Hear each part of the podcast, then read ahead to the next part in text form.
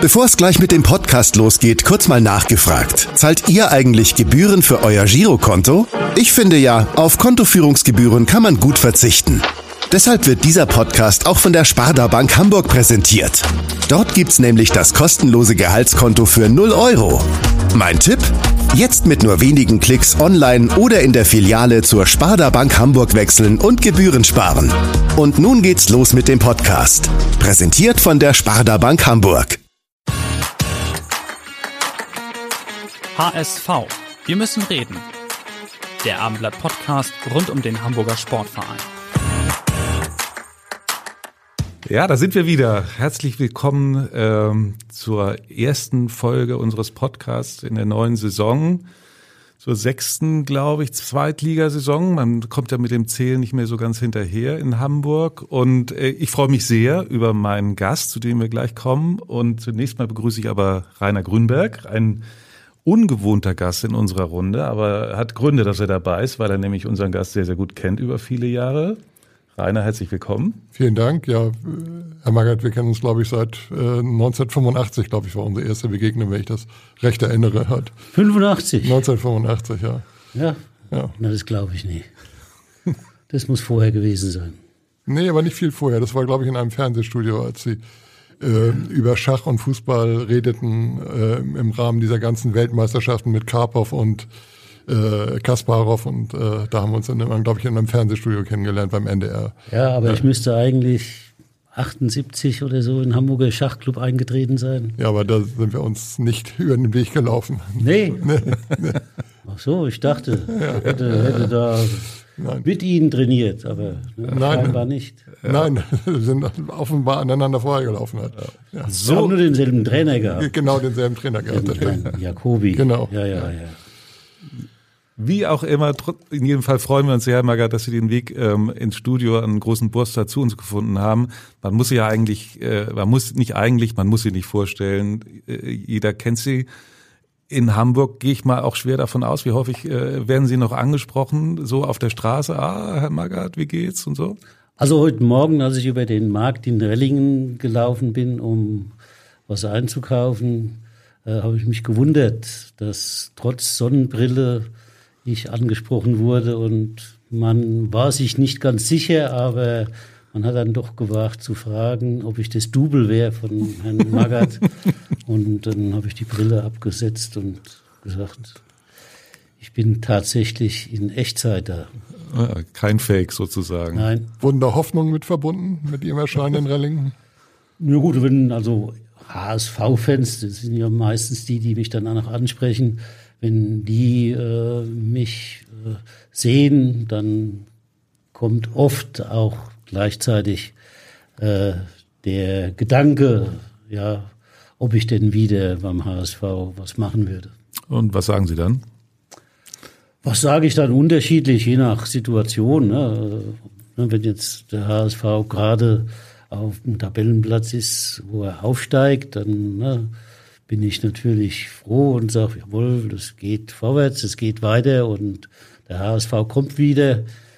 Wenn halt die Situation ist wie nach dieser Saison, ja, dann äh, muss ich auch noch ein bisschen ne, äh, äh knappern an der Situation, weil der HSV ja in die Fußball, in die erste Fußball-Bundesliga gehört und na, für jemand wie mich, der eben mit dem HSV auch Meisterschaften gewonnen hat, äh, passt es immer noch nie. So richtig zweite Liga und HSV. Und von daher tue ich mich da schwer, ne, diese Situation äh, so zu akzeptieren. Sie haben ja mal gesagt, das Problem des HSV sei, dass er sich offensichtlich jetzt in der zweiten Liga eingerichtet hat. Und die Fans akzeptieren das ja offensichtlich auch mit diesem riesen Zuspruch. Das mhm. Stadion war ja die vergangenen Saisonspiele immer ausverkauft. Mhm. Ist das ein Problem, dass der HSV sich gar nicht mehr als Erstligaverein definiert? Mm, ja, also äh, ich glaube, das ist eben so mal in unserem äh, Zeitgeist äh, heute wird aus einer Gesamtsituation immer der Teil gerne in den Vordergrund gestellt, der jetzt gerade so passt. Ne? Und äh, wenn wir jetzt zum HSV da gehen, passt natürlich, wenn man sagt, 55.000 Zuschauer im Schnitt, das ist sensationell. Mehr geht ja nicht. Auch nicht in der ersten Bundesliga. Damit kann man natürlich zufrieden sein. Aber ob das natürlich der richtige Maßstab ist, äh, also für mich ist es nicht der richtige Maßstab. Für mich wäre immer noch halt die Klassenzugehörigkeit wichtiger als die Zuschauerzahl. Wenn Sie denn mal so die letzten Jahre, Sie, ich weiß, Sie sind, Sie leben ja in München hauptsächlich, mhm. ähm, betrachten das so ein bisschen von außen. Aber äh, sagen Sie doch mal aus Ihrer Warte, warum äh, hat es bisher nicht geklappt mit dem Aufstieg, mit dem Wiederaufstieg? Ja, weil wahrscheinlich die Sicht von außen immer eine andere ist als die halt hier in Hamburg. Denn es war ja schon vor 10, 15 Jahren so, dass der HSV scheinbar gar nie mitbekommen hat, dass er immer mehr Richtung Zweitklassigkeit tendiert.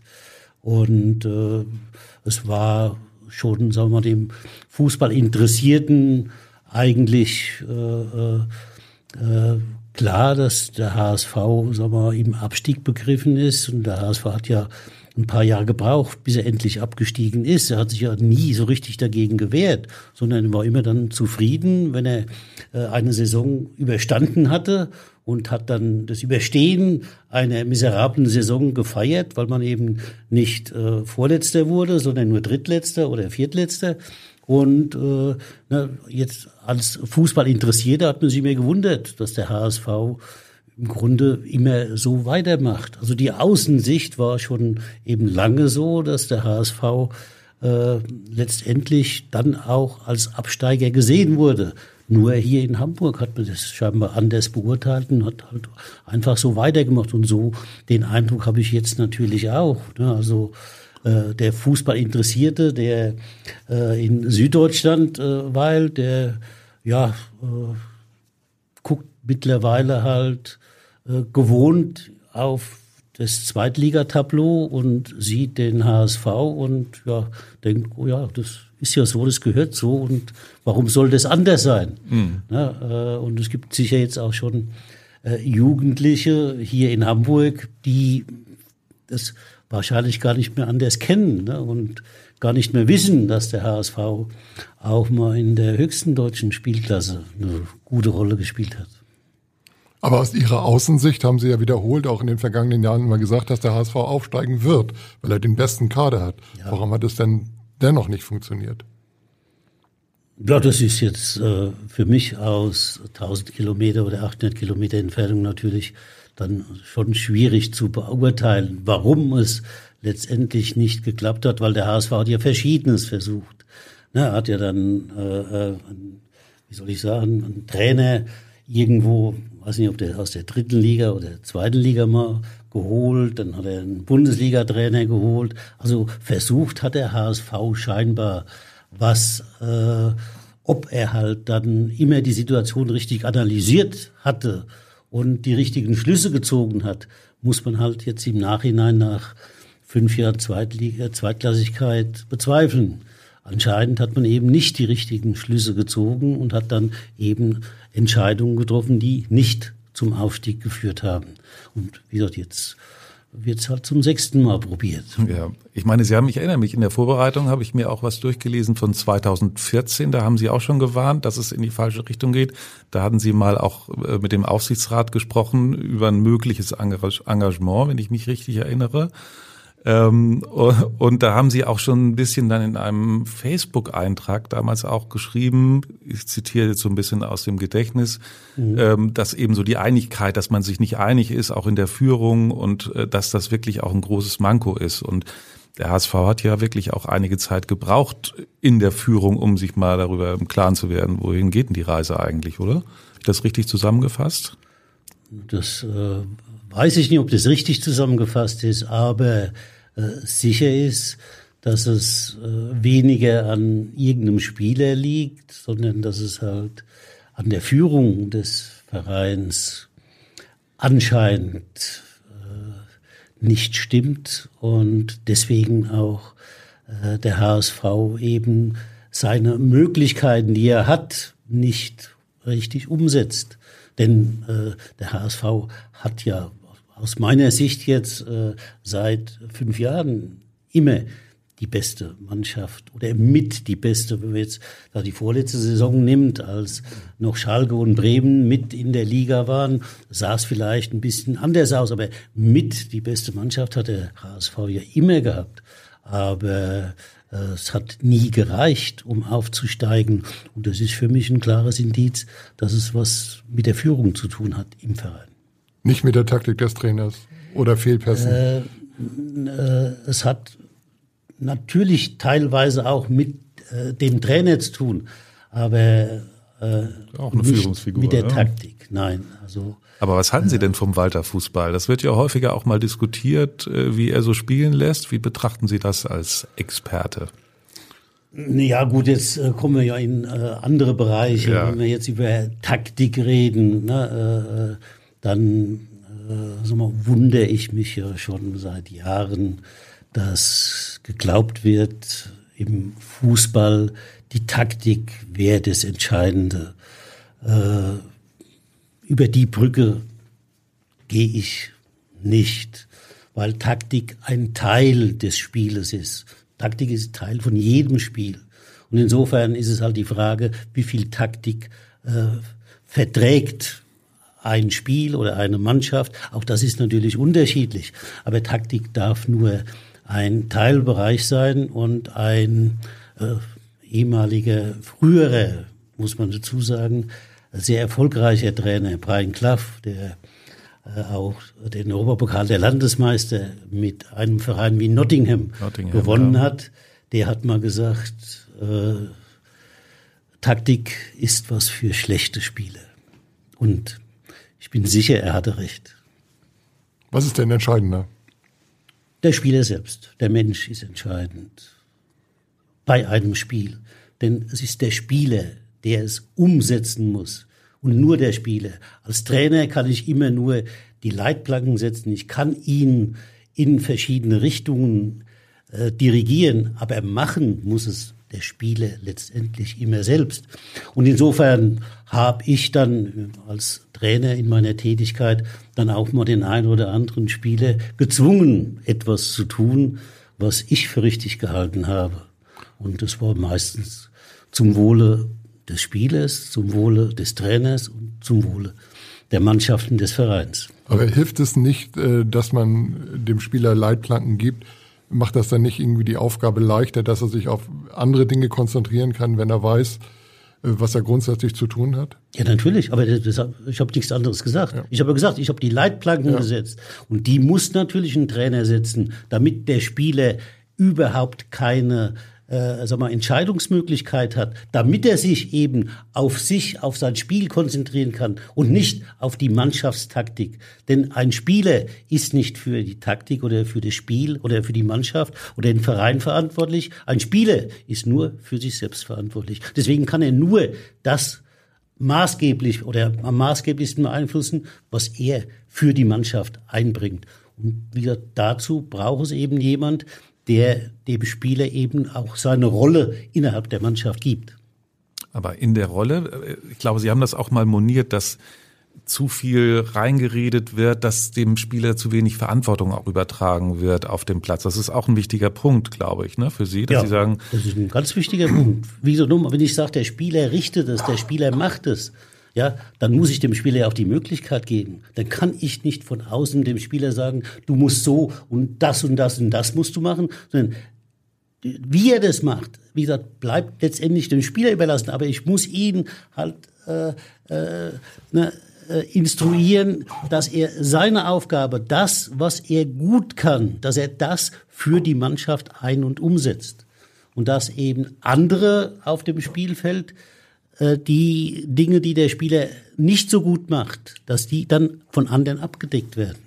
Und so bekomme ich dann eine Mannschaftsleistung, wenn ich die Stärken eines jeden Spielers aufs Feld bringe und nicht, indem ich nur dem, einem Spieler, der vielleicht in Anführungsstrichen gut ist, eine Position auf dem Spielfeld gebe, sondern er muss eben auch seine Stärken dann für die Mannschaft einsetzen können.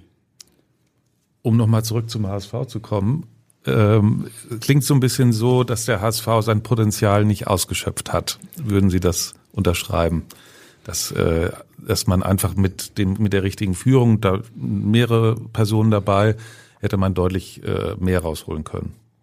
Ja gut, ich kann ja nie auf der einen Seite, kann ich mich ja nicht hier hinsetzen und sagen, der HSV hatte die stärkste Mannschaft oder die stärksten Spiele oder die besten Spiele, um dann zu sagen, ja, aber war leider nichts zu machen. Die anderen haben mehr Glück gehabt ja, oder was soll ich sagen? Ja. Selbstverständlich ist natürlich, wenn ich, sag mal, äh, das größte Potenzial habe, muss ich das auch umsetzen, muss dieses Potenzial auch heben und auf den Platz bringen. Aber ich bring's halt nicht mit Taktik auf. Mhm. Das so wollte ich nur darauf. damit sagen. Ja, ja, genau. Sie scheinen ja immer noch sehr große Sympathien für den HSV zu haben. Das war vor einem Jahr zu sehen, als äh, Sie das Relegationsspiel mit Hertha BSC äh, gegen den HSV gewonnen haben, konnte man bei Ihnen kaum Freude im Gesicht ablesen. Sie sind gleich in die Kabine gegangen. Wie ist diese, wie äh, ist das zu erklären, dass sie immer noch Sympathie für diesen Verein hat, der ihn nach meiner Auffassung nach nach ihrer aktiven Zeit nicht immer wohlgesonnen war, manchmal auch ein bisschen übel mitgespielt hat als Manager, als Trainer. Und es gab ja immer wieder Versuche auch von unterschiedlichen Führungen, sie in den HSV einzugliedern, was ja immer nicht passiert hat. Dennoch scheinen sie dem HSV weiterhin sehr positiv äh, äh, gegenüberzustehen. Ja gut, weil der HSV halt mein Verein ist. Ich habe hier als Fußballspieler meine gesamte, ich sag mal, Erstligakarriere verbracht, habe mit, den, hab mit dem HSV eben auch in der damaligen Zeit die größten Erfolge gefeiert. Und sowas verbindet selbstverständlich. Das war natürlich die schönste Zeit, das war die erfolgreichste Zeit. Und äh, der HSV hat mir damals eine Heimat gegeben. Und ich habe natürlich auch äh, immer das Gefühl gehabt, äh, vielleicht im ersten Jahr, als ich hier war, noch nie, aber dann nach zwei Jahren das Gefühl gehabt, der HSV ist, das ist meine Heimat, das ist mein Verein. Und äh, äh ich habe auch dann halt äh, in anderen Funktionen versucht, dem HSV zu helfen und ja, ich glaube, dass letztendlich ne, die, die Problematik ist ja, wer ist der HSV ne, oder wer war der HSV? Auch da sind wir ja wieder immer irgendwo bei Personen und nicht eben bei dem Verein, sondern Personen haben halt Entscheidungen getroffen, die letztendlich, und so kann ich das ja nur interpretieren, äh, teilweise eben gegen mich waren und die halt nicht dazu geführt haben, dass es dem HSV dann irgendwo besser gegangen wäre.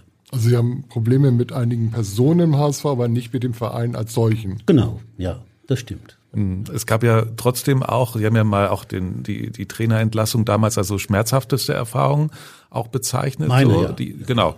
Ja. Ähm, und trotzdem gab es ja dann auch immer mal Gespräche. Ähm, wie, jetzt sagen Sie doch nochmal, wie eng war es denn eigentlich, dass es, dass es Sie vielleicht doch nochmal ein Amt übernehmen? 2014 nee. hatte ich ja schon mal erwähnt. Äh, ja, also ich war äh, äh, wenn ich mich da recht erinnere, dreimal in Gesprächen mit äh, äh, sogenannten Verantwortlichen vom HSV, äh, wobei ich diese Verantwortlichkeit dann dem einen oder anderen abspreche.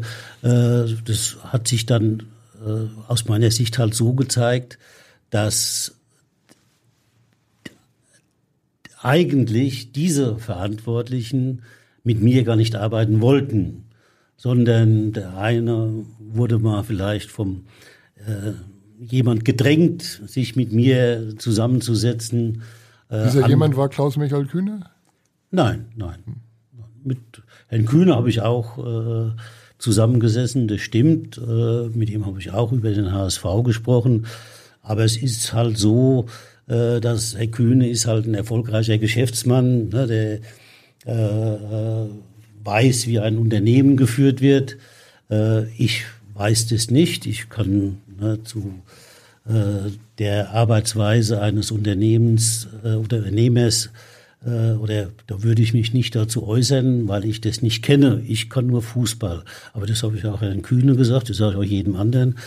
Ich kann Fußball, das ist das, was ich mein Leben lang gemacht habe. Das ist das, was ich in allen Facetten äh, gemacht habe und kennengelernt habe. Insofern habe ich eine äh, reichhaltige Erfahrung, was Fußball angeht.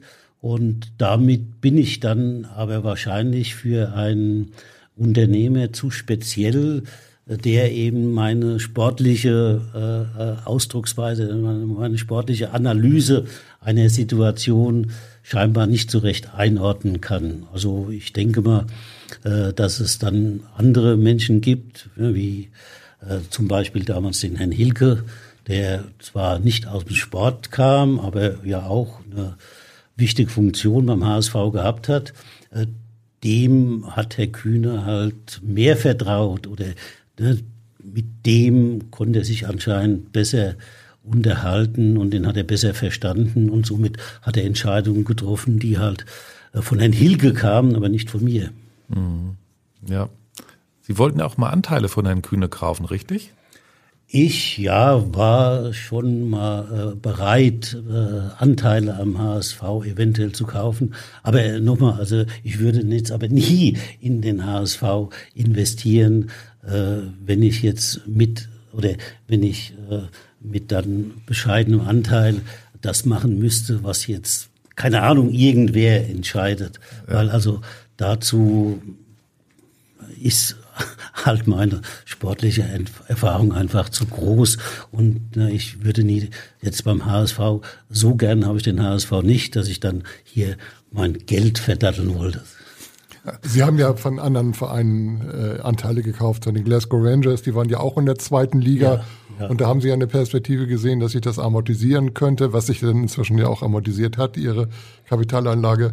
Beim HSV sehen Sie das nicht als äh, lukratives Investment. Der HSV ist ja auch der zweite Liga. Ja, Potenzial Und, nach oben, ne? ne also der, das der, Potenzial hat es ja nicht HSV ausgeschöpft. Könnte, der HSV könnte eine lukrative Investmentidee sein. Aber ich sehe halt nicht wirklich, dass das Geschäftsmodell vom HSV äh, ernsthaft verfolgt wird und dass der HSV ernsthaft daran arbeitet, sportlich halt wieder erstklassig zu sein, sondern es, man hat mehr das Gefühl, dass sich alle Beteiligten hier ausruhen auf dem sogenannten Potenzial, was der HSV hat und dann halt man, keine Ahnung, die Münze hochwirft und hofft, dass sie richtig fällt.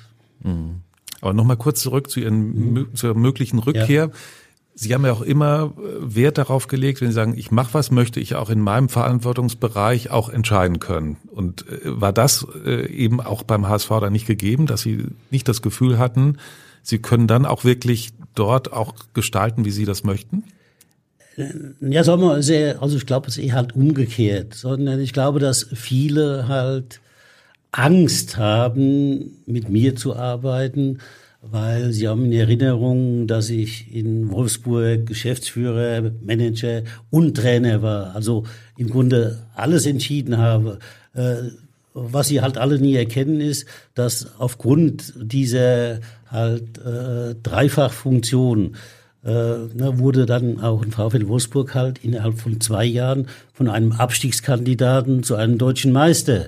Äh, ne, äh, aber das hat ja die ganze Branche äh, nicht gern gesehen. Wie soll ich sagen? Also man hat mhm. nicht äh, das mir gut geschrieben, sondern man hat den Kopf geschüttelt. Wie kann man nur äh, einer alleine ne, so viel Verantwortung übernehmen oder so viele Funktionen? Ja, äh, und äh, na, wenn der dann Erfolg hat, dann kann nur, nur Glück gewesen sein. Insofern na, traut halt niemand äh, oder traut sich niemand, äh, äh, mich in verantwortungsvoller Position zu bringen, weil sie Angst haben, alle, sie hätten dann überhaupt keinen Einfluss mehr. Weil sie kein Teamplayer sind oder weshalb? Ja, so auch äh, das ist ja immer das Allerschönste, ne? wenn äh, sagen wir, kolportiert wird, ne, ah, der Magath kannst du nur alleine, er ist kein Teamplayer. Also äh, äh, ich habe mein ganzes Leben nichts anderes gemacht als im Team gearbeitet und äh, wenn ich irgendwo als Fußballspieler eine besondere Stärke hatte, dann war meine Stärke, dass ich eben äh, ein Teamplayer war, dass ich für andere gearbeitet habe, dass ich anderen geholfen habe und dass ich immer versucht habe, den Mannschaftserfolg in den Vordergrund zu stellen. Ich glaube nicht, dass Sie irgendjemand finden, der was anderes äh, als sagen kann in meiner damaligen Funktion als Spieler. Äh, als, wie gesagt, Verantwortlicher in jetzt Wolfsburg kann man das theoretisch äh, natürlich anders beurteilen, was aber auch falsch wäre, auch als in meiner Tätigkeit als Geschäftsführer in Wolfsburg zum Beispiel. Na, da hatte ich dann ein Gespräch mal mit dem äh, Gewerkschaftsboss Herr, Herr, Boss, Herr Osterloh, der mir äh, 2008 dann gesagt hat, Herr Magath, sagen Sie mal, äh, wir haben so viele Italiener hier, können wir nicht nur italienische Spieler verpflichten? Mir ist es doch egal, ob ich italienische spiele, ob ich französische, Schweizer oder äh, belgische Spieler verpflichte. Na, wenn Sie italienische Spieler wollen, dann habe ich zwei Italiener verpflichtet. Ja. Sind ja trotzdem deutscher Meister geworden mit zwei italienischen Spielern. Also das war für mich alles nie ein Problem. Auf die Bedürfnisse des Vereins oder Vereinsinteressen auch äh, in meine Entscheidungen mit einzufügen sind ja häufig mit bestimmten so Begriffen auch verbunden, verknüpft worden. Medizinball gehört dazu und so. Ja. War das einer der Gründe, warum Sie gesagt haben, Sie machen jetzt mal ein Buch? Um auch mit einigen Dinge so aus Ihrer Sicht zurechtzurücken? Äh, war das eine Motivation? Sie haben jetzt, man muss dazu nochmal äh, sagen, Sie haben jetzt, das kommt jetzt raus, das Buch in diesen mhm, Tagen. Ja. Gegensätzliches heißt es. Äh, ja. Müssen Sie auch gleich mal erklären, warum der Titel. Äh, okay. Und ähm, zusammen mit Harald Kaiser zusammen. Mhm. Ja, was war die Motivation dafür? Ja, die Motivation war, dass ich äh, äh, gesagt habe, äh, in meiner Tätigkeit als Trainer, Manager oder Vorstand äh, wurde ich halt oft beurteilt und aus meiner Sicht eben nicht unbedingt immer richtig. Man hat verschiedene Dinge halt, wie das, sagen wir, äh, sagen wir in dieser Welt, in der wir leben. Ne, ich würde behaupte, es ist eine Marketingwelt, in der wir leben. Ne, da werden Dinge, wie gesagt, werden in den Vordergrund gestellt und äh, alles andere wird im Grunde weggelassen. Ne, so bei mir auch mit Medizinball. Ne, verstehen Sie? Äh, äh, äh, es wurde halt, wenn ich jetzt die äh, Phase von Wolfsburg nehme, zwei, zwei Jahre, sieben, acht, acht, neun, äh, äh, äh, wenn dann darüber geredet wird, über die Meisterschaft, wird meistens eben der Medizinball genommen oder der Hügel. Und äh, da wird halt gesagt, ah, der Mann, der hat so viel trainiert und ne, gut, die waren alle fit. Also, ne, das kann ja keiner was anderes sagen. Und äh, es wird aber zum Beispiel dann nie der Zusammenhang gebracht, oh, der hat sehr viel trainiert, hm. aber der hat gar keine verletzten Probleme gehabt. Dann hätte ich ja verletzten Probleme gehabt, sprich, hätte ich die Spieler überbelastet und sie hätten sich verletzt, hätte ich ja gar keine Erfolge haben können. Wenn ich aber in zwei Jahren einen Abschiedskandidaten zum deutschen Meister mache, dann kann es nicht nur Konditionstraining gewesen sein. Da muss ich irgendwas, auch wenn ich natürlich Glück hatte, gar keine Frage, braucht man Glück dazu. Aber auch wenn ich Glück hatte, muss ich doch dann das eine oder andere, glaube ich, richtig gemacht haben. Wenn ich mich dann gegen andere 17 Bundesligisten durchsetzen konnte und äh, die Meisterschale nach Wolfsburg holen konnte. Gegens Gegensätzliches, ganz kurz. Das müssen Sie nochmal erklären. Gegensätzliches, ja, Gegensätzliches ist äh, jetzt auch einfach erklärt. Äh, ich glaube, dass viele Menschen eben ein Problem mit mir haben, äh, weil ich eben gegensätzlich bin. gegensätzlich deshalb, meine Mutter kommt aus Ostpreußen, mein Vater kommt aus Puerto Rico. Das sind ja zwei Welten. Und ich denke, dass diese beiden Welten halt auch in mir sind. Auf der einen Seite äh, habe ich eben na, äh, äh, Verhaltensweisen oder äh, äh, Charaktereigenschaften oder Bitte? Charaktereigenschaften oder ja, auf was wollen Sie hinaus? Charakter würde ich es nie nennen, aber ich habe natürlich äh, in mir, sagen wir, etwas äh, Passives, etwas Träges, etwas, ja, man kann auch sagen Faules. Na, wenn ich also jetzt nichts zu tun habe, dann habe ich dieselben Probleme wie jeder andere äh, auch. Dass ich zum Beispiel, wenn ich jetzt fit halten muss, das gelingt mir einfach nie, weil ne, am einen Tag sage ich, naja, also heute nee, ne, später, heute Abend vielleicht, ne, und dann sage ich natürlich, dann morgen laufe ich wieder und dann ne, verschiebe ich es nochmal ein, zwei Tage. Da bin ich halt wie jeder andere auch. Auf der anderen Seite aber, wenn ich eben äh, äh, eine Aufgabe übernommen habe, dann bin ich voll diszipliniert, dann bin ich äh, äh, pflichtbewusst und dann steht bei mir meine Aufgabe völlig im Vordergrund. Mhm. Ich habe ja zum Beispiel auch in meiner Tätigkeit als Trainer äh, darauf verzichtet, äh, Alkohol zu trinken äh, in der Saisonphase, weil ich einfach sagte, das ist mir zu heiß. Ne? Alkohol ist nie unbedingt leistungsfördernd, sondern eigentlich leistungsmindernd. Und insofern habe ich das dann unterlassen. Das war für mich auch nie ein Problem, wobei ich dann halt, wenn die Saison vorbei war, schon gern getrunken habe konnte im Bus mal was der Bayern was passiert sein und so, ne? Äh, ja, nachdem wir dann damals in Nach Meisterschaft. Kaiserslautern die Meisterschaft geholt hatten, habe ich dann im Bus äh, ja, mit an den Karten gespielt. Wir mussten dann von Kaiserslautern nach Köln fahren zur Meisterfeier äh, beim Hauptsponsor und äh, da hat man mir immer Champagner eingeschenkt und wir kamen dann in Köln an. Die Tür ging, also ich habe die ganze Zeit war ich voll auf der Höhe, aber der Bus blieb stehen, die Türen gingen auf, ich stand auf und auf einmal ging nichts mehr. Dann hat man mich ins Zimmer geführt und ich habe bis zum nächsten Tag geschlafen. In Ihrem Buch schreiben Sie, dass Sie vom Preußischen und vom Karibischen äh, geprägt sein, ja. halt eher von der Mutter und der ja, Vater. Ja. Das ist eben ja auch, was Sie eben beschrieben haben, so das gegensätzliche Wohlhalten. Trotzdem habe ich noch mal eine Frage. Äh, Sie schreiben in Ihrem Buch auch, dass äh, Cebic Ihr großes, Branko Cebic, der HSV-Trainer, äh, Ihr großes Vorbild gewesen sei wegen Disziplin. Er hat, äh, wie Sie schreiben, oft bis in die Dunkelheit trainiert, zweieinhalb Stunden oder noch mehr.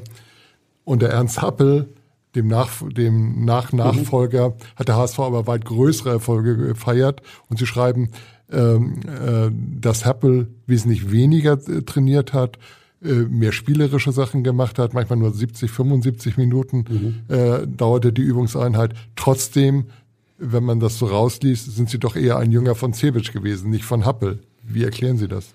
Hm, das äh, würde ich sagen, stimmt nicht.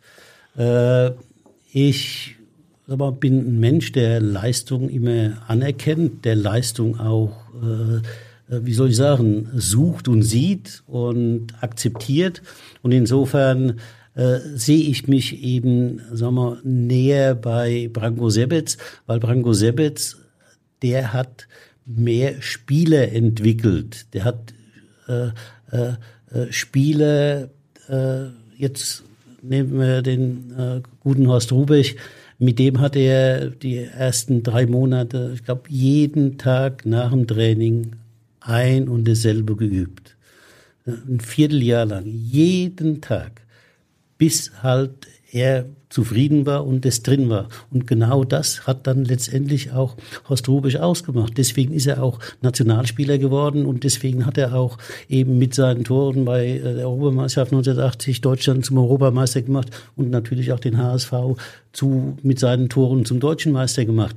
Äh, und diese Entwicklung, die gab's oder das war äh, eine große Stärke von Branko Sebetz. Er hat Spieler entwickelt.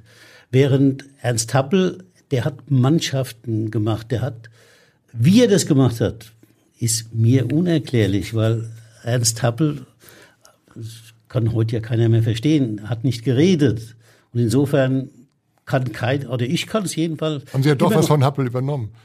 Äh, ja, natürlich. Ich, ich habe ich hab, ich hab nicht gesagt, äh, dass ich nur von Branko Sebetz was übernommen habe. Ich sage, ich äh, äh, erkenne oder ich suche Leistung, erkenne Leistung, akzeptiere Leistung. Und selbstverständlich hat Happel äh, aber aufgebaut aus de, auf dem, was Branko Sebetz hinterlassen hat. Umgekehrt, glaube ich, wäre es schwierig gewesen. Ja, Ernst Happel hat dann eben eine Mannschaft geformt, die äh, anstatt Hubble bei, bei, bei jetzt, äh, stopp, stopp, äh, bei Branko Sebetz ging es darum, keine Fehler zu machen. Ernst Happel wollte die Initiative bei einem Spiel. Der wollte nach vorne spielen. Der hatte die Spielidee, Tore zu machen. Ja? Und ihm war ein 4-3 lieber als ein 1-0. Ne? Bei Branko Sebetz ging es nur darum, im Grunde Fehler vermeiden. Und äh, somit waren es völlig verschiedene Philosophien. Aber Ernst Happel konnte eben auf die Disziplin, auf die Fitness, die da war, aufbauen beim HSV. Und das hat er gemacht und er hat dann die richtigen Weichen gestellt, damit die Mannschaft auch halt ein Spiel bestimmt und ein Spiel kontrolliert und eben selbst gegen so eine Supermannschaft wie Juventus Turin damals 83 in Athen halt trotzdem genauso mitgespielt hat oder ne, äh, äh, das Spiel mitgemacht hat, so dass wir halt äh, letztendlich verdient Europapokalsieger wurden, auch mit dem besseren Spiel. Das hat Ernst Happel fertiggebracht. Aber die Grundlagen, die Fitness und die Disziplin, die man für ein Spiel braucht, die hat Branko Sevec hier 1979 äh, beim HSV reingebracht. Aber Happel hat ja auch Spieler entwickelt, zum Beispiel Bernd Wehmeier ist ja vom Rechtsaußen zu einem äh, starken Linksverteidiger umgeschult worden, was ja auch das Offensivspiel des HSV dann belebt hat. Das auf beiden Flügeln halt, also heute sagt man, äh, ja, wie, wie heißt das, äh, äh, Bahnspieler, nicht? Oder wie heißt das? Äh, also rechts Kals und links ja. äh, Wehmeier, das war ja damals eine Revolution halt eigentlich auch. Ob das, also das war eines der genialen Momente, wo ne, wir alle, also ich jedenfalls, äh, nie wusste, was das soll. Waren Sie erstaunt, ja? Also selbstverständlich war ich erstaunt, weil äh, Bernd Wehmeier hatte sein ganzes Leben lang nur rechts außen gespielt. Jetzt war er da rechts außen, jetzt bei uns nie unbedingt erste Wahl. Und auf einmal, wir hatten ja mit äh, Peter Hietin, einen linken Verteidiger, der hat immerhin auch schon, glaube ich, ein Länderspiel gemacht gehabt. Also das war ja nicht so, dass da äh, ein völlig Blinder war, sondern äh, der hat ja äh, lange Jahre für den HSV die Position gespielt. Und äh, Bernd Wehmeier dahinzustellen, das, wie gesagt, auch ohne irgendeine Erklärung, äh, hat Verwunderung hervorgerufen, aber es hat halt funktioniert. Aber er hat, ich weiß nicht, ob er den Spieler entwickelt hat, er hat den Spieler halt in eine richtige Position gebracht. Das ist ja das, was ich am Anfang mal sagte, ne, dass man einen Spieler in die richtige Position bringen muss, wo er seine Stärken umsetzen kann. Und äh, Bernd Wehmeier äh, war als Rechtsaußen ja halt nicht der ausgesprochene Torjäger. Ne, der hat letztendlich in dieser Funktion als Rechtsaußen zu wenig Tore gemacht. Insofern war das halt goldrichtig, ihn in eine andere Position zu bringen, wo er weiter weg vom Tor war, aber er mehr für den Spielaufbau tun konnte, weil er technisch gut war ne, und äh, eben ballsicher war und somit eben einen Ball auch von hinten nach vorne. Und sehr konditionsstark, glaube ich. Das war das Und auch, natürlich sehr konditionsstark, ja. ja. ja.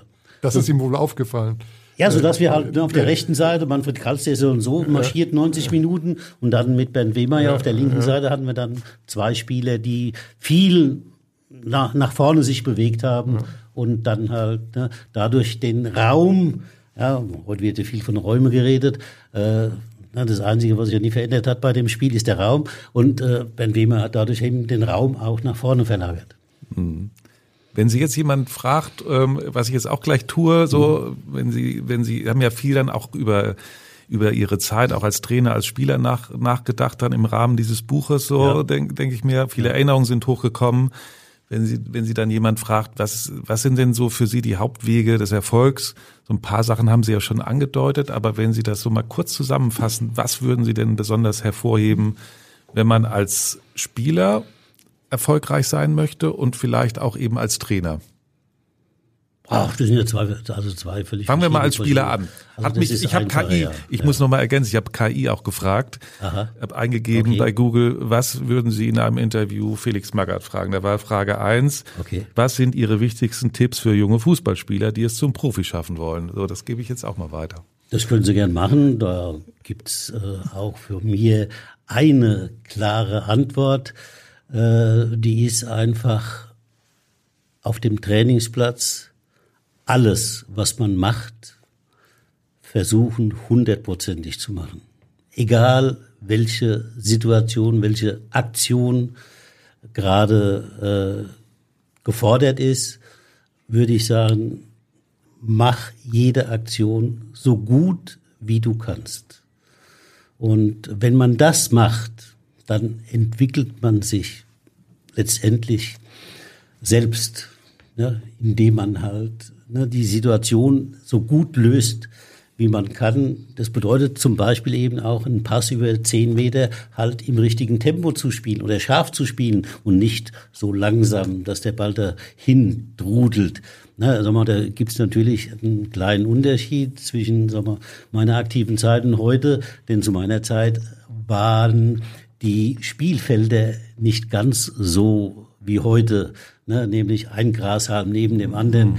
Äh, das führt ja auch dazu, dass viele meinen, heute das Spiel wäre schneller geworden. Ja, natürlich kann man auf einem Platz wie jetzt im Volksparkstadion, kann man natürlich anders spielen als vor 40 Jahren, wo dann teilweise kein Rasen mehr war, sondern wo dann äh, Löcher im Rasen waren und der Ball eben nicht gerollt und gehoppelt ist.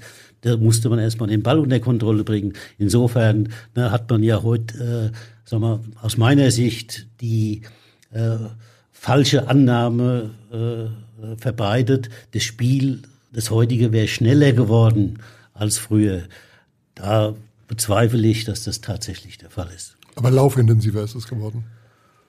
Das zweifle ich auch an, dass es laufintensiver geworden ist.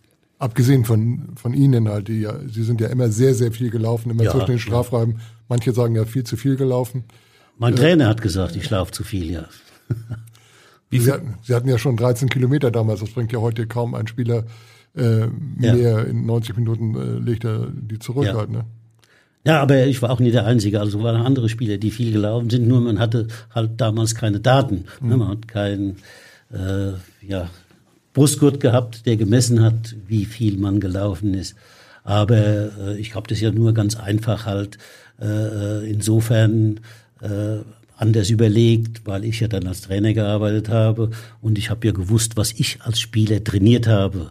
Und äh, ich habe dann von meinen Spielern, äh, die mir anvertraut waren, immer weniger gemacht, als ich selbst gemacht habe. Und insofern weiß ich ja, ungefähr. Ne, das, den Trainingsaufwand, den ich selbst betreiben musste, betrieben habe, im Gegensatz zu Spielern, die, keine Ahnung, 2000, 2010 Fußball gespielt haben. Das war halt schon. Aber das weniger, weniger. War ja, das weniger war ja immer noch für einige zu viel, offenbar. Ja, äh, anscheinend war das zu viel. Es war halt äh, ne, auch dem Zeitgeist entsprechend. Ne, es ist ja äh, Heute haben sich ja Dinge äh, eingeschlichen. Das ist ja nicht nur ein Fußballproblem, das ist ja ein gesellschaftliches Problem. Das ist ja eine gesellschaftliche Entwicklung bei uns, dass man glaubt, mit immer weniger Leistung immer mehr erreichen zu können. Und äh, insofern hat sich das halt im Fußball dann auch ne, so durchgesetzt, weil die Leistung nicht mehr im Vordergrund steht. Wie, beim HSV geht es nicht mehr darum, aufzusteigen, da geht es jetzt darum, Stadion ist zufrieden, die Fans freuen sich, ist alles schön, alles nett und alle mögen sich. also mehr ein Event, ist, ein Event quasi mehr, ne? Bitte? Ein Event quasi mehr, ne? Es ist also, mehr jetzt, äh, ja, es ist mehr Verkaufen, ne? mehr ne, Marketingwelt, was Sie gesagt haben. Ne, dass ne, alles ne, beliebt, geliebt wird, das ist wichtig. Ob dann ne, die Mannschaft in der ersten Liga halt um Meisterschaft spielt oder in der zweiten Liga um, ja. Aber hätten Sie überhaupt noch Lust, Saison. Entschuldigung, ich wollte Sie nicht unterbrechen, ja. hätten Sie überhaupt noch Lust, äh, dann so diese junge Generation zu trainieren? Eigentlich haben Sie ja viel mit jungen Spielern gearbeitet, das äh, vergisst man ja auch.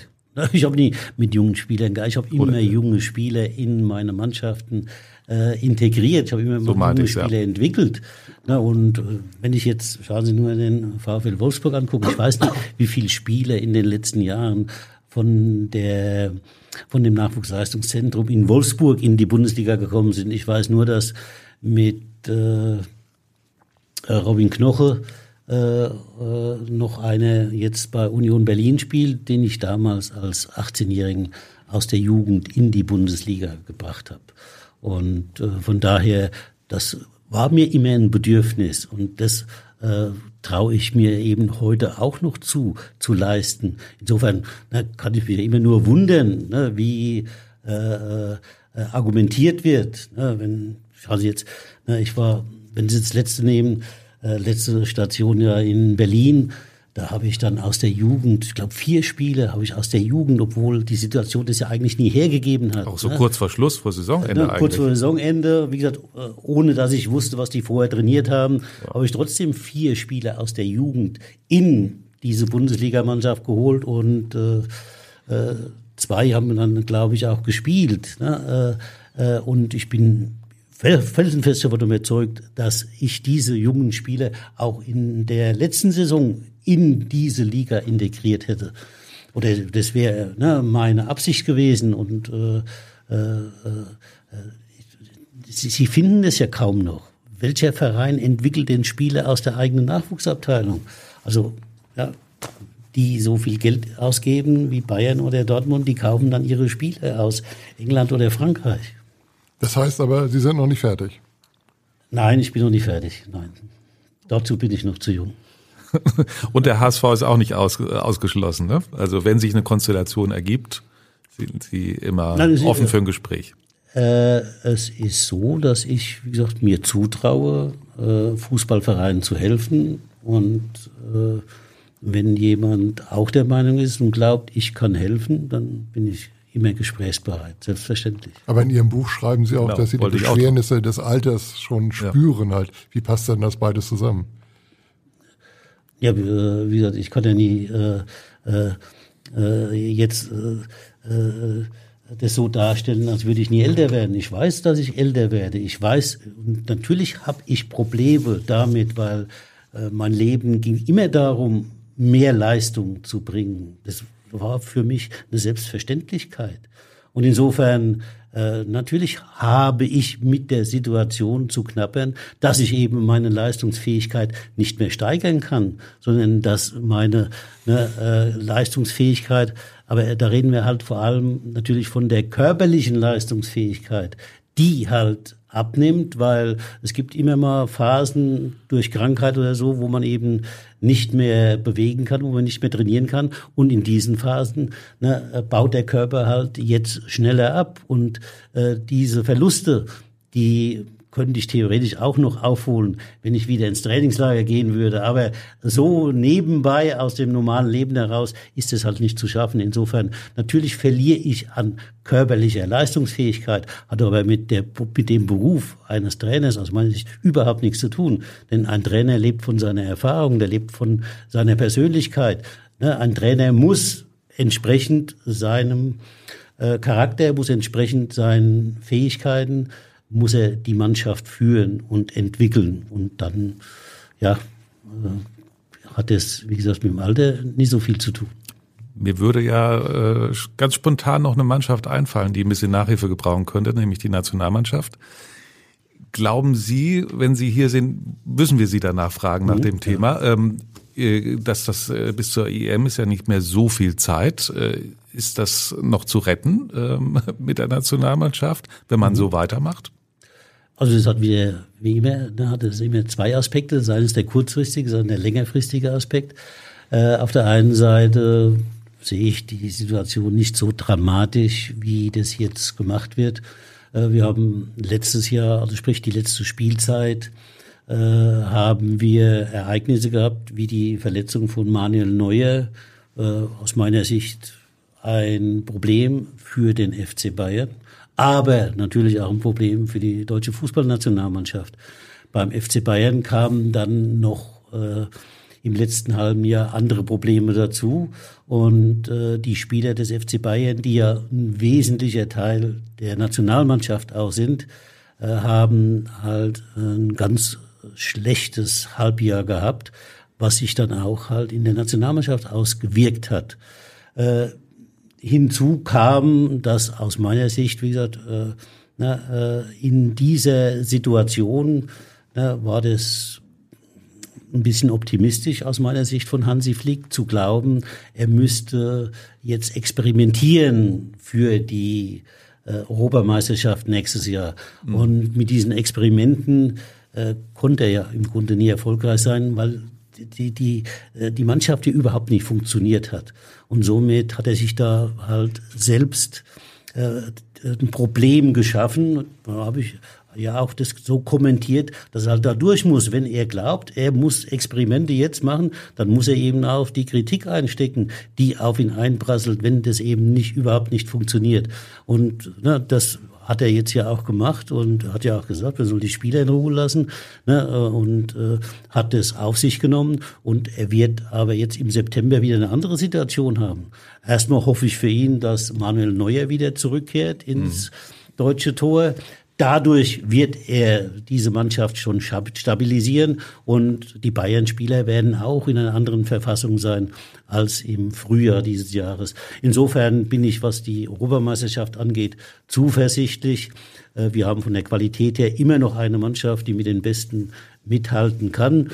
Äh, ob es für den Titel reicht, ist schwer zu sagen. Das könnte ein Problem werden, weil wir eben natürlich auch äh, was die Ausbildung von jungen Spielern angeht, aus meiner Sicht in den letzten Jahren halt äh, völlig falsch ausgebildet haben und somit fehlen halt Spieler, die äh, äh, wir, außergewöhnlich gut sind. Wir haben viel Durchschnitt entwickelt und der Durchschnitt wird aber letztendlich keine Titel gewinnen. Insofern werden wir, glaube ich, wenn wir daran nichts ändern, auch in Zukunft Schwierigkeiten haben, mit der deutschen Nationalmannschaft die Erfolge zu erreichen, die in der Vergangenheit möglich waren. Was ist denn in der Ausbildung falsch gelaufen? Ja, es wird halt äh, äh, auf wie jetzt häufig äh, falsche Dinge Wert gelegt. Äh, wir haben ja, was äh, bei uns jetzt in den letzten Jahren passiert ist, wir haben ja unsere Identität verloren. Die deutsche Mannschaft war ja jahrzehntelang ne, äh, gefürchtet, weil sie hat selten gut gespielt, hat aber immer gewonnen. Und äh, insofern hatten wir äh, oder haben viele einen Höllenrespekt vor der deutschen Mannschaft gehabt hat, die eben mit deutschen Tugenden, nämlich eben ne, Einsatz, äh, Laufbereitschaft, äh, Disziplin, ja, ihre Gegner dominiert hat und ihre Gegner äh, äh besiegt hat. Äh, das haben wir scheinbar als selbstverständlich angenommen und haben geglaubt, das geht ja auch schon ein paar Jahre lang, dann äh, die sagen wir, aus meiner Sicht Theoretiker, ja, wir müssen technisch und taktisch besser werden. Also hat man sehr viel Wert auf die Taktik gelegt.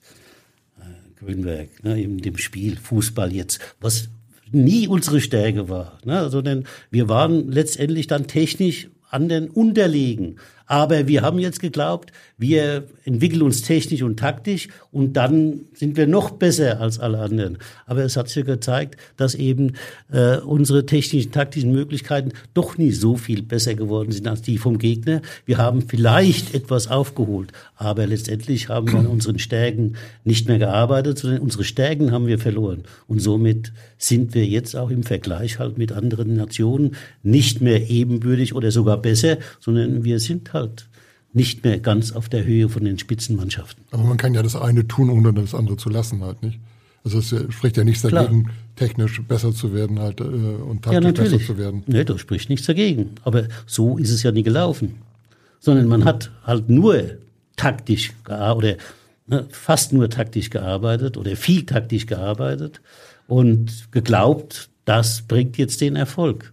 Aber und dabei sind uns die Mittelstürmer und Innenverteidiger verloren gegangen. Ja gut, äh, na, ich, ich kann mich ja nur wundern, ne, wenn jemand halt, wenn jemand wirklich glaubt, das ist äh, äh, ne, der äh, Spieler, sag mal, der oft die Nummer 5 hat, wird ja Verteidiger genannt oder Innenverteidiger.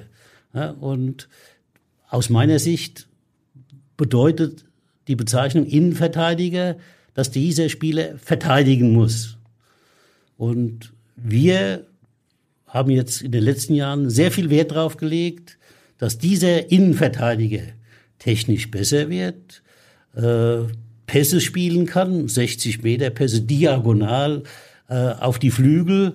Und das haben wir, gehen wir davon aus, wir haben es geschafft, dass er das kann. Aber verteidigen ist halt ein Problem geworden. Und da wir halt schlechter verteidigen, kriegen wir halt mehr Gegentore. Und es wird halt durch den einen oder anderen 60-Meter-Pass halt nicht aufgefangen. Und genauso ne, ist es natürlich ganz wichtig, dass der Mittelstürmer, der abschlusssicher ist und Tore schießen kann, der muss halt heute, weil das ist ja der Fußball jetzt, gegen den Ball spielen. Ganz wichtig, dass der gegen den Ball arbeitet. Das haben alle gelernt und die können jetzt alle gegen den Ball arbeiten. Tore schießen wir halt. Mit dem Ball so, arbeiten wir auch ganz so, gut. Ne, Wäre ganz, schön, wenn halt einer, der gut schießen kann, auch mal schießen würde und nicht nur gegen den Ball arbeiten würde.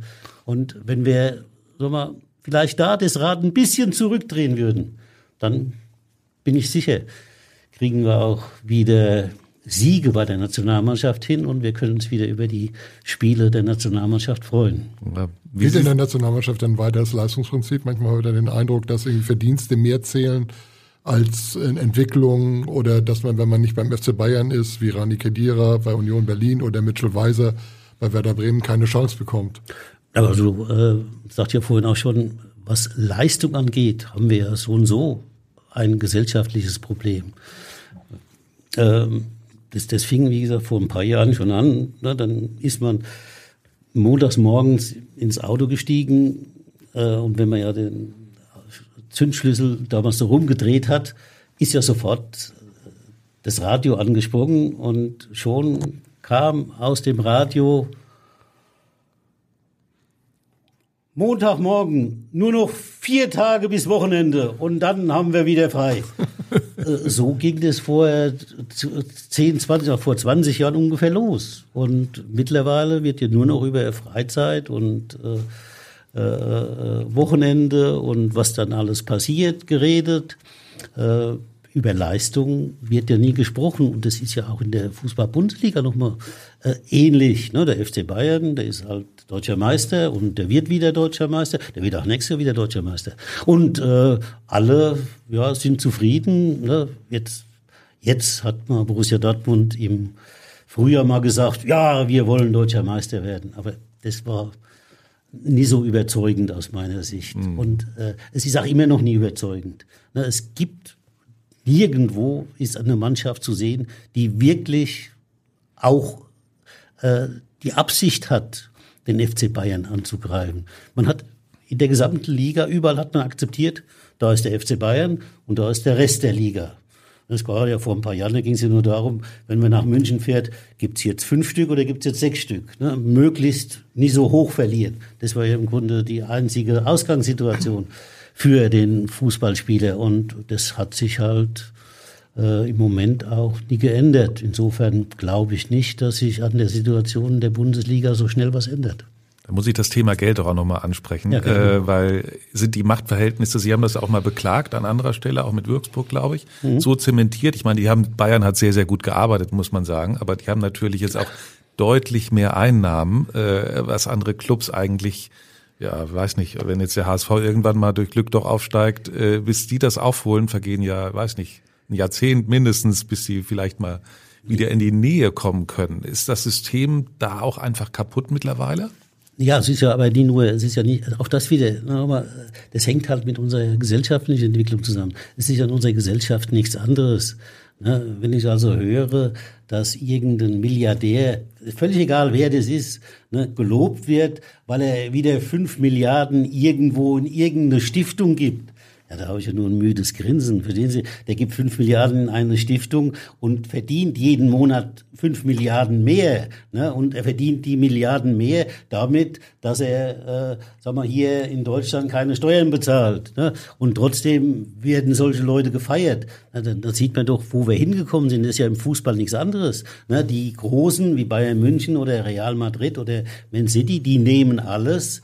Ja, die bestimmen im Grunde äh, das ganze Geschäft mit ihrem Geld und alle anderen laufen hinterher. Natürlich haben wir hier keinen Wettbewerb mehr. Wenn Bayern München mit, ah, die kriegen ja mindestens jedes Jahr 100 Millionen mehr als fast alle Mannschaften. Ich weiß nicht jetzt, ne, ich kann die Zahlen von mhm, Dortmund ja. nicht, aber im Grunde jede Saison kriegen die 100 Millionen mehr. Ja, wo soll da ein Wettbewerb sein?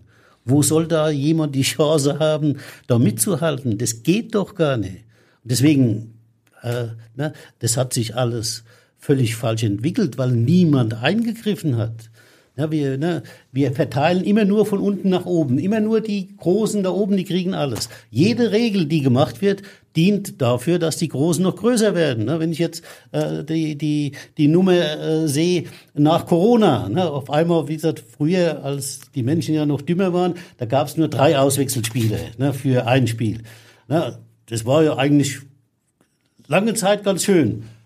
Corona, auf einmal haben wir fünf Auswechselspiele. Und wir haben aber Corona überwunden und es wäre eigentlich wieder so, dass man zu drei zurückkommt. Nein, es werden weiterhin fünf Spieler ausgewechselt. Ja, das kommt ja natürlich denen zugute, die das meiste Geld haben, die natürlich viel mehr Spieler haben als die Mannschaften, die finanziell ne, am knappern sind. Die sind ja froh, wenn sie zwölf gleichwertige Spieler haben. Aber bei München, die haben natürlich 24 gleichwertige Spieler. Also das ist wieder eine Regel, die nur dazu dient, dass die Großen noch größer werden. Und so, wenn man halt sowas entwickelt, dann ist, hat man halt keinen Wettbewerb dann ist das ja alles nur Makulatur. Jetzt bewerben Sie sich gerade um das Präsidentenamt beim FC St. Pauli. ähm. Ja, ich weiß nicht, ob ich das mache, weil, na, nochmal, also ich bin immer noch, auch äh, äh, wenn jetzt, äh, na, ich wundere mich über mich selbst, ne, weil ich bin ja eigentlich äh, äh kein äh, Sozialist oder kein Kommunist schon mal gar nicht. Äh, aber äh, wenn das halt so ist, das ist halt eine Fehlentwicklung. Und Was schlagen Sie denn vor? Andere Verteilung der Fernsehgelder, Salary Cap, äh, amerikanische Verhältnisse? Ja, man muss, ich schlag da gar nichts vor, weil ne, das ist nie meine Aufgabe, sowas vorzuschlagen. Also Sie haben jetzt ja die Situation ja kritisiert halt. Dann ja, Sie natürlich sagen, kritisiere ich die Situation. Wie könnte sie besser werden halt? Das ist ja nie meine Aufgabe. Die Aufgabe hat mir jetzt schon Jahre oder Jahrzehnte versäumt, einen Wettbewerb zu kreieren oder äh, eine Wettbewerbssituation zu verbessern. Man hat es ja laufen lassen und man hat es, wie gesagt, noch unterstützt mit diesen Entscheidungen, die getroffen wurden, immer für die, die halt noch mehr, die ähm, das meiste Geld haben. Die Argumentation ist ja immer, ja, wir müssen ja international mithalten. Ne? Ja. Ja, aber das, das, wie gesagt, das kann ja der FC Bayern, aber halt nur der FC Bayern. Ansonsten haben wir doch keinen Verein mehr, der international mithalten kann. Frankfurt ist äh, Europa, Europa League-Sieger geworden. Glückwunsch. Ja, also Frankfurt ist Europapokalsieger geworden und das ist eine tolle Leistung und es war auch toll, äh, dass jetzt, äh, ne, wenn jetzt die Frage äh, äh dahingehend sein soll, warum die Eintracht äh, ja äh, Europapokalsieger wurde, dann muss man halt sehen, äh, dass Eintracht Frankfurt von den Fans getragen wurde. Die haben ja da was ganz Besonderes draus gemacht. Und deswegen hat die Eintracht vor allem halt in den internationalen Vergleichen aufgetrumpft und äh, Erfolge gehabt. In der Meisterschaft war es halt auch die ganzen Jahre mehr oder weniger durchschnittlich. Also es war nie richtig spitze, was bei der Eintracht. Dafür ist der Kader wahrscheinlich dann auch zu klein oder nicht ausgeglichen genug. Ja. ja gut, man kann immer Ausreden finden, das ist klar. Aber würden Sie die, äh, einen Verzicht auf die internationale Wettbewerbsfähigkeit äh, in Kauf nehmen, wenn dafür mehr Spannung in der Bundesliga herrschen würde? Nein, wie gesagt, es, es wird halt so nicht funktionieren, wie wir das machen. Ne, wie gesagt, wir wollen, und das ist ja ein Problem der gesamten Branche schon seit Jahren, Jahrzehnten. Wir wollen auf der einen Seite unseren lieben, geliebten Verein haben und behalten. Und alle wollen wir uns lieb haben, alle wollen nett sein und alle wollen wir zusammen was machen. Und auf der anderen Seite wollen wir aber mit den Größten mitkicken und wollen auch ne, äh, Erfolge haben. Aber das passt halt nicht zusammen. Wir haben auf der einen Seite den Verein, auf der anderen Seite haben wir das Unternehmen. Und jetzt ne, wird versucht, ne, Uli Hoeneß, der macht es noch, wie gesagt, mit am besten. Ne, wobei der FC Bayern halt, das ist ein internationales Unternehmen, das ist kein Verein mehr. Ne, und der FC Schalke ist halt immer noch ein Verein oder der HSV ist immer noch ein Verein, aber kein Unternehmen. Und so kriegen wir halt diesen Spagat nicht zusammen. Und solange wir halt Dinge versuchen zusammenzubringen, die nicht zusammengehen, werden wir auch international nicht mehr eine große Rolle spielen. Sie haben, glaube ich, als Kühne das Angebot gemacht hat, ein paar Millionen wieder zu investieren beim HSV, haben Sie das, glaube ich, begrüßt, richtig? Ja, klar, natürlich. Ähm, also wie, wie passt, wie sehen Sie das grundsätzlich? Investoren 50 plus eins, gerade jetzt in dem Zusammenhang. Gut, ich weiß nicht, was man hier in Hamburg mit dem Herrn Kühne gemacht hat. Also ich habe nicht den Eindruck gehabt, dass der Herr Kühne jetzt den HSV dominieren will. Ich habe hm. nur das Gefühl gehabt, der Herr Kühne wollte den HSV unterstützen. Dass jemand, der äh, sag mal, einen Club finanziell unterstützt, dann auch irgendwo ein Mitspracherecht haben will, das ist doch normal. Das, kann man ihm doch auch nie verwehren. Aber ich weiß nie, wie oder was da gelaufen ist, dass, wie gesagt, jetzt jemand, ne, nochmal, der ja nicht äh, äh, na, jetzt äh, daraus eine Abteilung von Kühne und Nagel machen will, sondern ne, der ja sagt, oh, der HSV und mein Verein, äh, äh, dass der eben so schlecht dasteht, äh, dass die Fans gegen ihn sind. Also, das, das verstehe ich nicht. Fans sagen vielleicht auch, der hat so viel Geld, ähm, könnte jetzt ja, den Namensrecht, hat er ja auch, hat er, ja. ja. könnte er auch mal richtig einfach sagen, sowieso äh, gibt das Geld, aber ist klar, so ist er als Unternehmer natürlich nicht gestrickt. Das ist auch nachvollziehbar. Ja, gut, weiß ich nicht, aber er gibt ja Geld und er hat ja, ne, ja äh, korrekt. Die, die, die Namensrechte ne, vom Volksparkstadion ja gekauft. Davon hat er ja nichts. Hat er nichts ne? gehabt, also das stimmt. Das, das, das ist ja ein Geschenk an den Verein. Aber so mancher, der Herr Kühn hat sich ja nie so dargestellt, als wollte er jetzt, wie gesagt, diesen Verein dominieren, sondern ich hatte immer das Gefühl gehabt, der möchte den Verein unterstützen, aber anscheinend wie gesagt, gab es hier im Verein keine Gegenliebe dafür. Rainer, ich glaube, wir müssen Oder? so langsam auf die, ja, wir könnten wir noch viel weiter reden. Ich habe gerade auch so, er hat ja schon auch, er fand ja mal Raphael van der Vaart ganz gut und seine Frau ja. fand Raphael van der Vaart ganz gut ja. und so und dann, ne, ähm, ja, aber dagegen gibt es doch nichts einzuwenden. Wo ist jetzt das Problem? Ne, wenn der Verein. Stellen sagt, Sie sich vor, Sie wären damals Trainer gewesen ja. oder hätten gesagt, Raphael van der Vaart ist vielleicht schon über den CD hinaus und dann kommt ein Investor und sagt, aber den fände meine Frau ganz schön. Jetzt mal ganz verkürzt ja. oder einfach nur mal als ja. Beispiel gesagt. Das fänden Sie doch auch nicht gut. Ich habe Ihnen ja schon das Beispiel äh, von Wolfsburg erklärt, wo man gesagt hat, wir hätten gerne Italiener. Und gesagt, okay, da hole ich italienische Spieler. Ja. Nein, und äh, wenn jetzt der Kühn zu mir gekommen wäre, gesagt, Rafael van der Vaart, gesagt, okay, Sie wissen, der Spieler so und so, na, so ist der einzuschätzen aus meiner Sicht. Wenn der das macht, habe ich kein Problem mit. Aber wenn er, wenn ein Spieler dann nicht das macht, was ich als Trainer will, sondern wenn er sagt, ich bin von Kühne geholt und ich mache, wozu ich Lust habe, dann, dann, dann, kriegen wir ein Problem. Ne? Aber das muss dann auch, wie gesagt, derjenige, der den bezahlt, halt einsehen, ne? dass erst die Mannschaft kommt, erst der Verein und dann kommt der Spieler, egal wie er heißt. Das darf nie irgendwo irgendwann anders sein. Und da muss man sich aber halt mit Herrn Kühner auseinandersetzen. Oder mit Frau Kühner, ist egal. Ja, ich glaube, wir müssen so langsam, wenn ich so auf die Uhr schaue, ein bisschen zum Ende kommen. Wir haben am Schluss immer eine Abschlussrubrik, Herr Magath. Ich habe sie ja. jetzt nicht vorbereitet. Das ist aber auch eine ganz harmlose. Bei Ihnen, Sie, Sie haben ja immer Leistung betont. Sie, Sie haben ja immer gesagt, Sie möchten gerne Gewinn, das ist dem ordnen Sie ich alles andere ja, unter. Ja. Und deswegen müsst ihr einmal erzählen, welches Ihre drei schönsten Siege waren. Ob als Spieler oder Trainer, oh. ist egal. Das ist jetzt ganz, wir können auch vier nennen oder fünf, wenn Sie möchten. Ähm, ich würde tippen, dass ein Sieg auf jeden Fall dabei ist, äh, als aktiver Spieler in Hamburg, mit Hamburg. Also auf die Idee bin ich noch nie gekommen, dass ich das so reflektiert habe. Äh, ja, das sind natürlich sagen wir, die Erfolge als Spieler äh, sind mir nicht so eindrucksvoll in Erinnerung. Nie, weil es länger her war als das andere, weil man natürlich als Trainer mehr Verantwortung hat als als Spieler. Nochmal als Spieler habe ich ja nur im Grunde Verantwortung für mich. Insofern natürlich war das äh, für so den Menschen Felix Magath das Tollste, äh, in einem Europapokalfinale das 1-0 zu schießen und äh, damit dann das Spiel auch noch zu gewinnen. Äh, gar keine Frage. Ne? Also mehr kann man sich ja gar nicht vorstellen. Aber letztendlich für mich persönlich waren dann die Erfolge, die ich sagen wir, erreicht habe mit Vereinen ne, wie Eintracht Frankfurt ne, im Jahr 2000, 2001 die mit zwölf Punkten zu übernehmen und dann am Ende in der Liga zu halten, das na, waren für mich dann also im letzten Spiel gegen SSV Ulm in Frankfurt dann äh, den Klassenerhalt zu sichern oder mit Wolfsburg den Klassenerhalt in Heidenheim 2011. Also das Hoffenheim, war, Hoffenheim.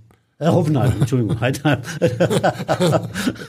Freudscher Fehler. Ja. Weil ich hier in Hamburg bin, rede ich von Heidenheim. äh, in äh, Hoffenheim.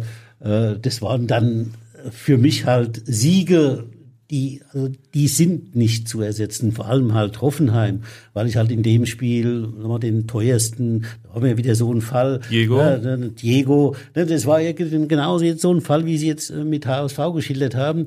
Äh, ich bin nach dem ersten Spiel, aber in Stuttgart gespielt, da bin ich zum Aufsichtsrat gegangen und habe dem Aufsichtsrat gesagt, also Herr Garcia Sanz, ich muss Ihnen sagen, mit dem Diego, das wird nichts. Oh, Herr Magath, bitte, bitte, tun Sie uns einen Gefallen, versuchen Sie es doch. Ich gesagt, okay, wenn Sie wollen, ich versuch's, aber ich bin skeptisch. So, da habe ich versucht, mit Diego die Rückrunde durchzuspielen. Das Ende vom Lied, wir waren am letzten Spieltag, haben wir gewinnen müssen. Und äh, das war dann der Spieltag, wo ich gesagt habe, nein, ich bin überzeugt, es geht ohne Diego besser. Und dann habe ich ihn bei diesem entscheidenden Spiel halt nicht nominiert. Und wir haben es halt auch tatsächlich gewonnen. Das sind natürlich, ne, das sind ja dann eine ganz andere Situation, weil man in einer ganz anderen Verantwortung stand damals als in der Spielersituation. Ja, ne, der Spieler hat es nicht verstanden damals, ne? Äh, nein, der Spieler hat es nie verstanden. Ne? Das ist, ist dann gegangen in der Mannschaftssitzung. Äh, der ist dann, ja gut, das, das war das, Aller, das Allerschlimmste halt noch, dass er dann in der bei, als er gesehen hat, dass er nicht nominiert ist, damals war es noch nicht digital, damals habe ich noch die Tafel gemalt und als er gesehen hat, da steht ein anderer Name, ist er aufgestanden, ist gegangen. und die Spieler wollten ihn zurückhalten, ich habe gesagt, lass ihn gehen. Ja, weiter geht's. Und äh, das war eben so eine Situation, wo ich eben dann halt die Verantwortung übernommen habe und das zählt natürlich anders, als wenn man jetzt als Spieler ein Tor schießt. Mhm. Ja. Also insofern waren das für mich schönere Siege. Ja, ist klar. Mit Bayern Meister zu werden zweimal und da, ich meine, da hat man ja, ja auch einen Druck, dann. das zu bringen. Man kann immer sagen, ist der leichteste Job als Trainer, so die Bayern zu trainieren, ja. aber es ist, die Wahrheit sieht ja wahrscheinlich auch ein bisschen anders aus. Äh, ja gut, es war aber äh, wichtig war, dass ja, es war meine erste Meisterschaft 2004, 2005 und ne, die erste Meisterschaft als Trainer, das ist natürlich dann eine Anerkennung, die man halt auch nie so schnell wiederbekommt. Insofern äh, war das schon ein wichtiges äh, äh, Ereignis, ein wichtiges Spiel damals in Kaiserslautern. Aber letztendlich, wenn man das nimmt, war eben der Erfolg mit Wolfsburg, ne, die Meisterschaft äh, 2009 zu erreichen im letzten Spiel, ich glaube mit 5 oder 6-1 zu Hause, äh, war dann... 5-1. Bitte 5-1. Also Deutlich jedenfalls. Ne? War aber dann halt ein schönerer Moment. Sie waren ja auch geschwächt vom Europapokalfinale gegen Donetsk. Ja? Ja. ja schade für die. In Ihrem ja. Buch äh, fehlt mir ein Kapitel über Ihr soziales Engagement. Sie sind ja 2007 mhm. äh, äh, Ratsvorsitzende der Phyto-Kids. Sie engagieren sich für benachteiligte Kinder, vor allem in mhm. Osteuropa. Wie ist zu diesem Engagement gekommen und warum halten Sie das für so wichtig? Ja, äh, ich habe damals, aber als Bayern-Trainer, habe ich den Herrn Professor Popp kennengelernt, der ist äh, Vorstandsvorsitzender der Firma Bionorica, die Arzneimittel auf Pflanzenbasis herstellt. Und äh, wir haben uns da beim FC Bayern kennengelernt und er hat mich gebeten, halt, ob ich, ne, er wollte eine Stiftung gründen und ob ich dann bereit wäre, in der Stiftung mitzuhelfen. Und ich hatte auch gerade in dieser Phase selbst überlegt, ob ich eine eigene Stiftung mache. Aber das war mir natürlich so bedeutend lieber und deswegen bin ich der Beiratsvorsitzender geworden 2007 und engagiere mich seitdem für diese Stiftung bis heute noch. Und ja, wir haben, wie gesagt, vor allem halt auch in Osteuropa oder auch in Asien, aber auch in Deutschland halt äh, Projekte unterstützt, um eben benachteiligten Kindern zu helfen. Und das machen wir jedes Jahr, das machen wir halt immer recht nachhaltig weil eben äh, durch äh, die Firma auch im Ausland dann ständig, äh, wie soll man sagen, eine Kontrolle halt da ist, ein Kontakt da ist und dann gesehen wird, wie sich das dann da vor Ort entwickelt. Und von daher da ist das eine überragende Stiftung und da bin ich gern und ja, äh, weiterhin dabei und versuche ein bisschen von dem Glück, das ich hatte, halt auch an Kinder zurückzugeben, die halt nicht so viel Glück hatten als wie ich. Was erwarten Sie oder erhoffen Sie sich sonst von den nächsten Jahren? Ja gut, also mir geht's gut. Äh, wie gesagt, ich habe natürlich Wehwehchen. Erstmal, da vermindert sich meine körperliche Leistungsfähigkeit, dann geht's mir aufs Sprunggelenk, dann mal ins Knie. Also äh, es gibt natürlich auch Folgeerscheinungen von der aktiven Zeit, die manchmal äh, Probleme verursachen. Aber letztendlich bin ich gesund, ich bin noch beweglich, ich kann mich bewegen und solange das so ist, bin ich völlig zufrieden. Ich bin äh, ja Vater, ich bin Großvater und äh, ja habe also genügend äh, Zeitvertreib und langweilig wird mir auch jetzt nicht, selbst wenn ich äh, keinen Job mehr als Trainer annehmen würde, ne, hätte ich noch genügend ja, zu tun, um die Zeit äh, sinnvoll zu verbringen. Aber das nehmen wir mit aus dem Gespräch. Sie sind noch auf dem Markt. Ich, ja, selbstverständlich. Ja. Ich bin, ja, heiß. Ja. ja. aber Sie haben die, das muss ich trotzdem, die haben ja, glaube ich, sechs Kinder, ne? Äh, Zwei aber, drei, ja. aber diesen Leistungssportgedanken haben Sie ganz bewusst oder auf jeden Fall haben Sie nicht so weitergegeben, äh, dass jetzt eins Ihrer Kinder Leistungssportler geworden ist. Sie haben das freie Wahl gelassen und haben da auch keinen ja. Druck ausgeübt und das konnten Sie dienstlich und privat total trennen. Ja, ich habe immer, also ich weiß so und so nicht, wie das andere Menschen machen. Für mich ist Beruf eine Seite und Privatleben ist eine völlig andere Seite. Das meine ich auch mit gegensätzlich. Also ja. ich bin ne, im Beruf, wie gesagt, zielgerichtet, zielorientiert und äh, da bin ich gierig nach Erfolg, da bin ich auch gnadenlos, aber privat ist mir letztendlich alles wurscht.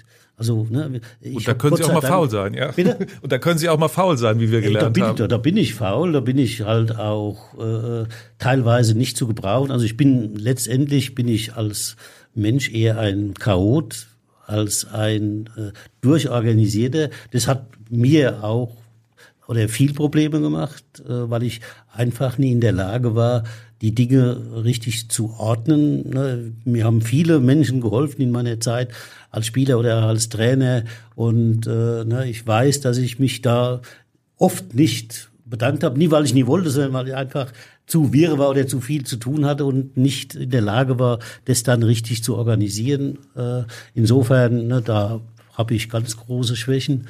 Aber das ist dem geschuldet, dass ich, wie gesagt, eigentlich ein Chaot bin und ja, deswegen auch Fehler mache. Dafür war ein erfolgreicher Chaot auf jeden Fall. Das kann man, glaube ich, dann festhalten. Ne? Auch, ja. Äh, ganz zum Schluss, wir haben fast gar nicht über das Tor gesprochen.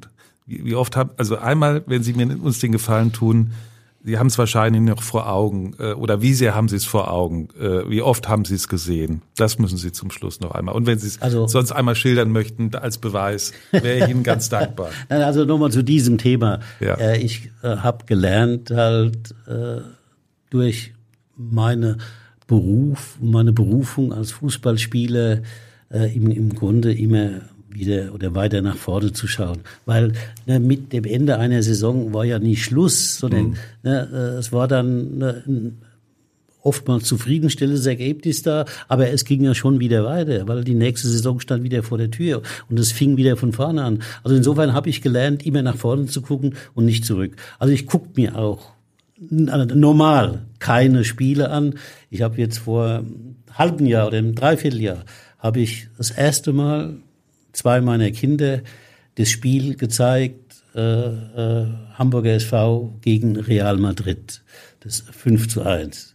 Äh, das war aber das erste Mal in meinem Leben, dass ich das angeguckt habe und auch meinen Kindern gezeigt habe. Ich wollte denen ja nur mal demonstrieren, äh, weil wir über Fußball ja. geredet haben, äh, dass man auch nicht nur querspielen kann, so wie das heute scheinbar äh, gemacht werden muss, sondern dass man auch nach vorne spielen kann. Und da waren innerhalb der ersten fünf Minuten waren dann schon, ich glaube, vier Tore am Szenen und vier Abschlüsse, wo wir äh, aufs gegnerische Tor halt gegangen sind.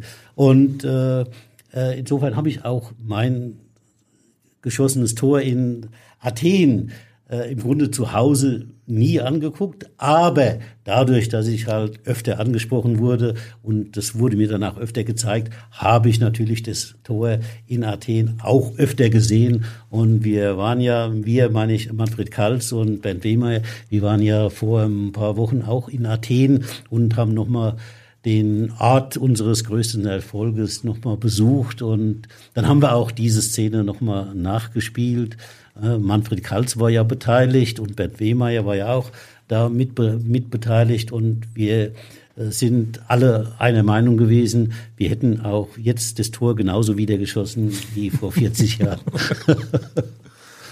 Sehr schön. Ja, das ist doch ein äh, sch Ja. schöner Schlusssatz. Herr Magath, vielen lieben Dank für die Zeit, hat richtig Spaß gemacht Gerne. und äh, dir auch, Rainer, vielen lieben Dank. Und äh, Mir hat's auch Spaß gemacht. das Danke. ist schön, ja, und ich hoffe, dass man dann eben auch, wenn man ein bisschen erfahren hat, wie sie ticken, wie sie denken, und dann war das auf jeden Fall die Stunde wert, denke ich mal, und da ist auch einiges rübergekommen, glaube ich. Ähm, und vor allem, dass äh, auch so ein paar Stereotype auch eben nicht i- immer zutreffen und ja, viel Spaß, äh, viel Erfolg mit dem Buch und äh, Ja, danke. ja und ähm, ja und ich bin mal gespannt, wie dann der HSV tatsächlich äh, in die Saison startet gegen auch einen relativ prominenten Gegner. Auch Ja, Ex-Club. fängt ja. fängt nicht schlecht an und wir hören uns dann wieder nach diesem Spiel. Vielen Dank fürs Zuhören und ihr wisst ja, in Hamburg sagt man Tschüss und das heißt bei uns auf Wiederhören. Tschüss. Tschüss, vielen Dank. Weitere Podcasts vom Hamburger Abendblatt finden Sie auf abendblatt.de slash podcast.